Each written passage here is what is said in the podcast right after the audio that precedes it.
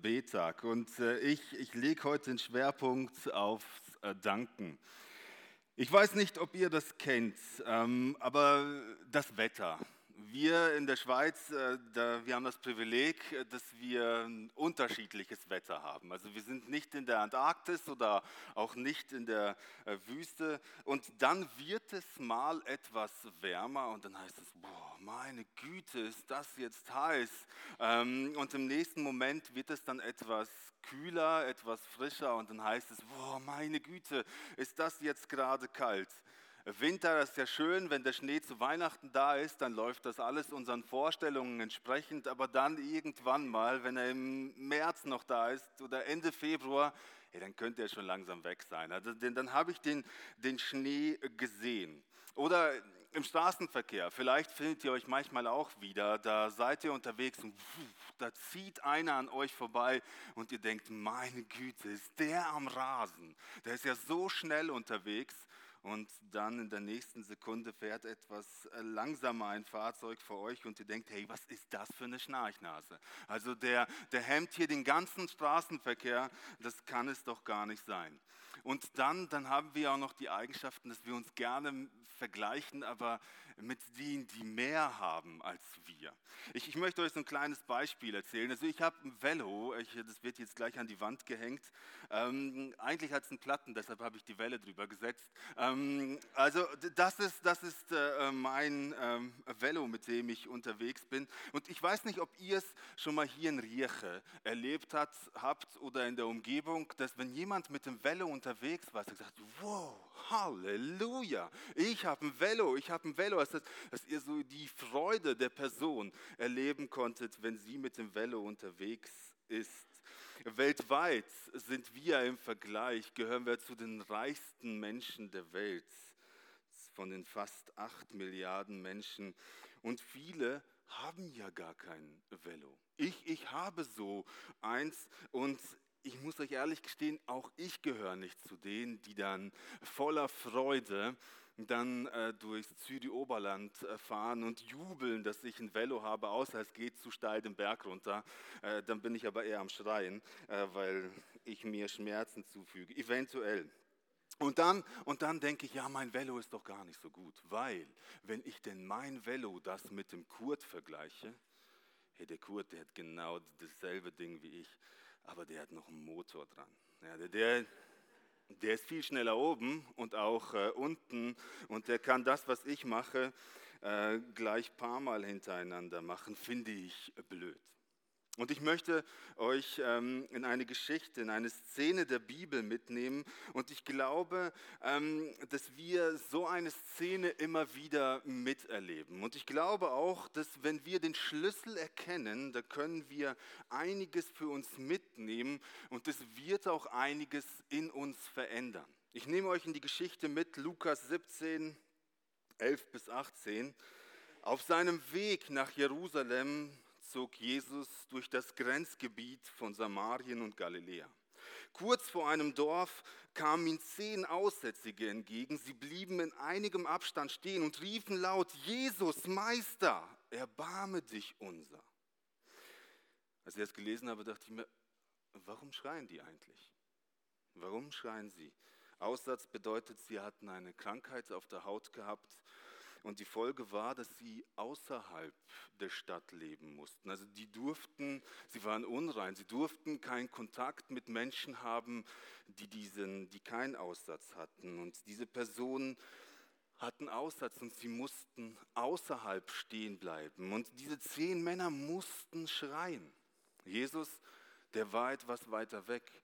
Er war bei den Gesunden und sie mussten hin zu Jesus schreien. Die Situation ist, diese zehn Aussätzige sind unterwegs und sie wollen gesund werden. Und was passiert? Jesus sah sie an und sagte zu ihnen. Und wenn Jesus etwas sagt, bedeutet es, dass Jesus zu ihnen hingegangen ist. Hier steht ja nicht, Jesus schrie zu ihnen rüber, sondern da steht, Jesus sagte es ihnen. Jesus redete mit, redete mit ihnen. Es bedeutet, er ist zu ihnen hingegangen. Jesus hatte Aussatz nicht schockiert. Er hatte keine Berührungsängste und er ist zu ihnen hingegangen und sagt, geht und zeigt euch den Priestern. Ja, Jesus, kannst du nicht mal irgendwie einen anderen Vorschlag machen? Was sollen wir machen? Wir wollen gesund werden und wir sollen jetzt zu den Priestern gehen. Was für ein schöner Vorschlag. Und auf dem Weg dorthin wurden sie gesund. Was mussten sie als erstes tun?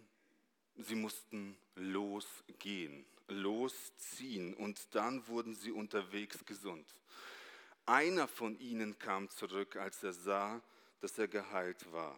Wow, also da sind zehn Personen, sie kommen zu Jesus und alle zehn werden geheilt und alle alle werden unterwegs gesund und einer kommt zurück. Und das ist doch so der Moment, wenn man das liest, dann denkt man, sag mal, haben die nichts gelernt? Also das, das kriegst du ja schon als Kind bei, wenn man was bekommt, äh, Danke zu sagen. Einer von zehn kommt zurück und ich denke, schade, würde mir ja nicht passieren. Garantiert nicht. Wenn Gott ein Wunder in meinem Leben tut, dann würde ich doch zurückkommen. Und er pries Gott mit lauter Stimme, warf sich vor Jesu Füßen nieder und dankte ihm. Dieser Mann war ein Samaritaner. Jesus aber sagte, sind denn nicht alle zehn gesund geworden? Jesus, was ist das für eine rhetorische Frage, die du gerade stellst? Als ob du es nicht wüsstest. Ja, du hast doch alle zehn gesehen. Wo sind die anderen neun? Ist es keinem außer diesen Fremden in den Sinn gekommen, zurückzukehren und Gott die Ehre zu geben. dann sagte er zu dem Mann, steh auf, du kannst gehen. Dein Glaube hat dich gerettet. Also warte mal, Jesus, wenn ich mir das jetzt auf der Zunge zergehen lasse, da waren zehn Personen, zehn Personen wurden unterwegs gesund. Also zehn Personen hat der Glaube geholfen. Zehn Personen sind gesund geworden und einer kommt zurück, lobt Gott und sagt Danke. Und Jesus redet hier von einem Glauben, der mehr ist als Problem da, Problem weg. Er redet von einem Glauben, der wirklich hilft. Nicht so dieses, hey, ich, ich brauche Heilung, ich bin gesund geworden, okay, das reicht. Jesus redet von einem Glauben, der heißt, bei Gott bleiben. Wenn es gut und wenn es auch etwas schwieriger ist. Und eine Einstellung der Dankbarkeit einnehmen, die unabhängig von der Situation ist, in der ich bin. Und die Frage ist, welche Perspektive nimmst du ein? Welche Perspektive nehmen wir ein? Und der Teufel, der will uns eine teuflische Perspektive aufzeigen. Also auf den ersten Seiten der Bibel beginnt das ja schon. Da da kreiert Gott einen Garten mit ganz, ganz, ganz vielen Bäumen. Das sind, das sind Tausende von Bäumen. Ich habe euch so ein Bild mit Tausenden von Bäumen mitgebracht. Und, und Gott sagt, ja, guck mal, aber von diesen einen Baum, da nicht. Und, und welche Perspektive nehmen wir ein? Hüpfst du jetzt durch den Garten und denkst, wow, da sind so viele Bäume, so viele unterschiedliche Bäume, unglaublich, wie viele es gibt. Aber wie oft ist es so, dass du sagst, den einen, den will ich haben. Und du gehst auf den Baum zu und du gehst auf den Baum zu und du gehst auf den Baum zu und dann bleibst du an dem Baum stehen. Sozusagen siehst du nur die Rinde, wie jetzt im nächsten Bild. Ja, du siehst nur diesen einen Baum, du siehst die Häfer da drinnen, du siehst äh, den Moos äh, da drinnen. Und ich behaupte, 80 Prozent in deinem Leben die laufen gut und es läuft rund. Aber in den 20, wo es nicht so läuft, wie es du dir wünschst, und diese 20 werden zu 100 Prozent deiner Wahrnehmung. Der Teufel will, dass wir uns auf das fokussieren, was wir nicht haben. Da, wo du hinguckst, da landest du auch. Ich kann mich an die Zeit erinnern, als ich mein Motorrad, meinen TÜV-Führerschein gemacht habe. Und dann hat der Fahrschullehrer mir gesagt, David, weißt du, wenn du an den Randstein guckst, dann landest du auch am Randstein. Ja, aber wenn du in die Kurve reinguckst, dann kommst du auch besser durch. Und das stimmt auch. Ich habe das ja nachher versucht, bin am Randstein gelandet, äh, bin aber auch durch die Kurve gekommen. Und ich möchte euch ein Gedicht, das habe ich in der Vorbereitung gelesen, mitgeben. Das heißt, Perspektive ändern. Ich bin dankbar. Ich bin dankbar für die Steuer, die ich zahle, weil es bedeutet, ich habe Arbeit und Einkommen. Ich bin dankbar für die Hose, die ein bisschen zu eng sitzt, weil das bedeutet, ich habe genug zu essen. Ich bin dankbar für das Durcheinander nach der Feier, das ich aufräumen muss, weil es bedeutet, ich bin von lieben Menschen umgeben. Ich bin dankbar für den Rasen, der gemäht, die Fenster, die geputzt werden müssen, weil das bedeutet, ich habe ein Zuhause. Ich bin dankbar für die laut geäußerten Beschwerden über die Regierung, weil das bedeutet, wir leben in einem freien Land und haben das Recht auf freie Meinungsäußerung. Ich bin dankbar für die Parklücke ganz hinten in der äußersten Ecke am Parkplatz oder Parkhaus, weil das bedeutet, ich kann mir ein Auto leisten. Ich bin dankbar für die Frau in der Gemeinde, die hinter mir sitzt und laut falsch singt, weil das bedeutet, dass ich gut hören kann. Ich bin dankbar äh, für die Wäsche und den Bügelberg, weil das bedeutet, dass ich genug Kleider habe. Ich bin dankbar für die Müdigkeit und die schmerzenden Muskeln am Ende des Tages, weil es bedeutet, ich bin fähig, hart zu arbeiten. Ich bin dankbar für den Wecker, der am Morgen klingelt, weil das bedeutet, mir wird ein neuer Tag geschenkt. In Prediger 6, Vers 9 heißt es, sei zufrieden mit dem, was du hast und verlange nicht ständig nach noch mehr, denn das ist vergebliche Mühe. So als wolltest du den Wind fangen.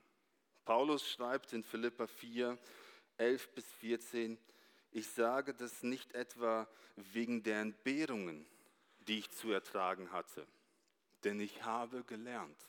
Scheinbar oder offensichtlich kann man Dankbarkeit lernen.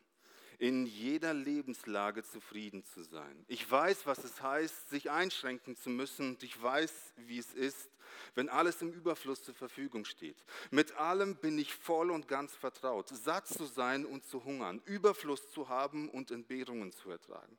Nichts ist mir unmöglich, weil der, der bei mir ist, mich stark macht. Trotzdem war es gut, dass ihr euch in meiner schwierigen Lage um mich gekümmert habt. Hm, die, die Stelle, die will uns ja sagen, mit Gottes Hilfe kannst du in jeder Lebenslage, ob Mangel oder Überfluss, mit Gottes Hilfe kannst du eine dankbare Einstellung haben und das ist das Wunder. Dankbarkeit, das ist eine Entscheidung. Ich war, wenn du die ganze Zeit warten willst, bis die Dankbarkeit bei dir einkehrt, ist meine steile These, dann kannst du lange warten. Und oft ist es bei mir so, wenn ich an so einem Sonntag wie heute gepredigt habe, ich habe mich versucht, vernünftig vorzubereiten. Und dann predigt man 20, 25 oder 30 Minuten und äh, dann nach all den Gesprächen und alles, was passiert ist, geht man nach Hause und wisst ihr was, ich sehe diesen einen Baum. Und dann denke ich, Mann, David, das kann es doch nicht sein. Du hast das doch so gut zu Papier gebracht. Du hast es dir doch so gut überlegt, diesen Gedanken zu transportieren. Und du hast es nicht geschafft. Der ist irgendwie nicht so rübergekommen. Oder vielleicht denke ich, hey, irgendwie ist, ist der Funken von dem, was ich sagen wollte, gar nicht zu den Gottesdienstteilnehmern rübergesprungen. Und in diesem Gottesdienst ist eine Person auf mich zugekommen und hat gesagt, welchen Aspekt Gott neu ihr aufgezeigt hat. Oder die Person ist zu mir gekommen und hat gesagt, hey, ich, ich, ich bin Hoffnungslosigkeit ist bei mir eingekehrt. Kannst du nicht für mich beten? Und sie erzählt mir, wie Hoffnung einkehrt, wie Gott das Leben dieser Person verändert hat. Und ich, ich, ich sehe diesen einen Baum. Und, und dann denke ich mir, hey, wie, wie konnte es nur passieren? Du gehst nach Hause und diese Unzufriedenheit kehrt ein. Und ich bin so dankbar, dass meine Frau mich da in diesem Aspekt herausfordert und sagt, hey David, weißt du was? Hey, jetzt nehmen wir uns Zeit und du erzählst mir, wofür du dankbar bist. David, zähl mal die ganzen Sachen auf. Und ja, das ist immer so ein ganz blöder Moment, wo ich denke, hey Anna, weißt du was, ich, ich, vielleicht als weil sie meine Frau ist. Nein, ähm, das, ich, ich, ich habe eigentlich gar keinen Bock, dankbar zu sein. Ich, ich, ich will das gar nicht machen. Und sie sagt, komm David, lass uns doch mal anfangen, zeig, erzähl mir doch was.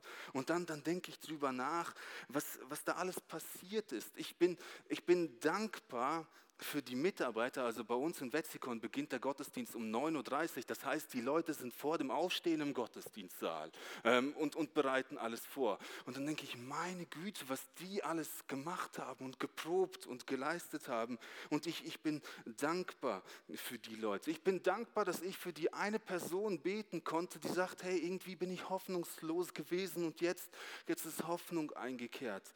Ich habe Sachen mitnehmen können und so, so wird ein Motor angesetzt, ein Motor von Dankbarkeit. Ein Motor, wo ich mich entscheide, dankbar zu sein. Und manchmal, da mache ich das auch so, in solchen Momenten, ich nehme so Post-its und dann gehe ich hin und ich, ich klebe das zu Hause an die Stellen auf, ähm, für die ich dankbar bin. Also unterschiedlich, manchmal ist es ein Bild, manchmal sind das Gegenstände. Und ich, genauso könnte ich das ja auch hier machen, dass ich sage, ich bin, ich bin dankbar für die Bühne. Ich bin dankbar für die Plattform, weil hier von dieser Bühne werden Wahrheiten von Gott weitergegeben. Ich könnte weitergehen und sagen, wow, ich bin, ich bin dankbar für die Instrumente, die hier auf der Bühne stehen, weil hier begabte, befähigte Menschen sind, die ihre Fähigkeiten einsetzen. Wenn, das, wenn du keine Gewohnheit hast, dankbar zu sein, das ist doch eine gute Erinnerung am Dank, Buß und Betag, dann mache ich dir das Mut, das mal zu üben. Du darfst das üben, so diese Dankbarkeit zu halten. Und ich habe nur gedacht, wir machen das jetzt auch mal ganz kurz. Äh, die meisten von euch haben so ein Handout bekommen am Eingang. Irgendwann die Motivation, Dankbarkeit. Ich bin dankbar für. Und Mirjam, die kommt jetzt gleich nach vorne und, und spielt ein kurzes Stück. Und, und du kannst dir Gedanken machen, hey, wofür bin ich dankbar? Vielleicht bist du dankbar für irgendwelche Personen in der letzten Woche. Wenn dir das rechte Bein wehtut, dann darfst du dankbar für das linke Bein sein. Also ich glaube, ihr versteht ja so ein bisschen, was, was ich meine ähm, und dass ihr es aufschreibt. Vielleicht sagst du, hey David, weißt du was, ich habe gar keinen Bock drauf. Musst du gar nicht. Aber du kannst es ausprobieren, was passiert. Also du musst es auch nicht auf den Zettel schreiben. Du kannst dir auch äh, dein Handy rausholen und mal da machen. Aber jetzt mal eine Minute mal, ich bin dankbar für.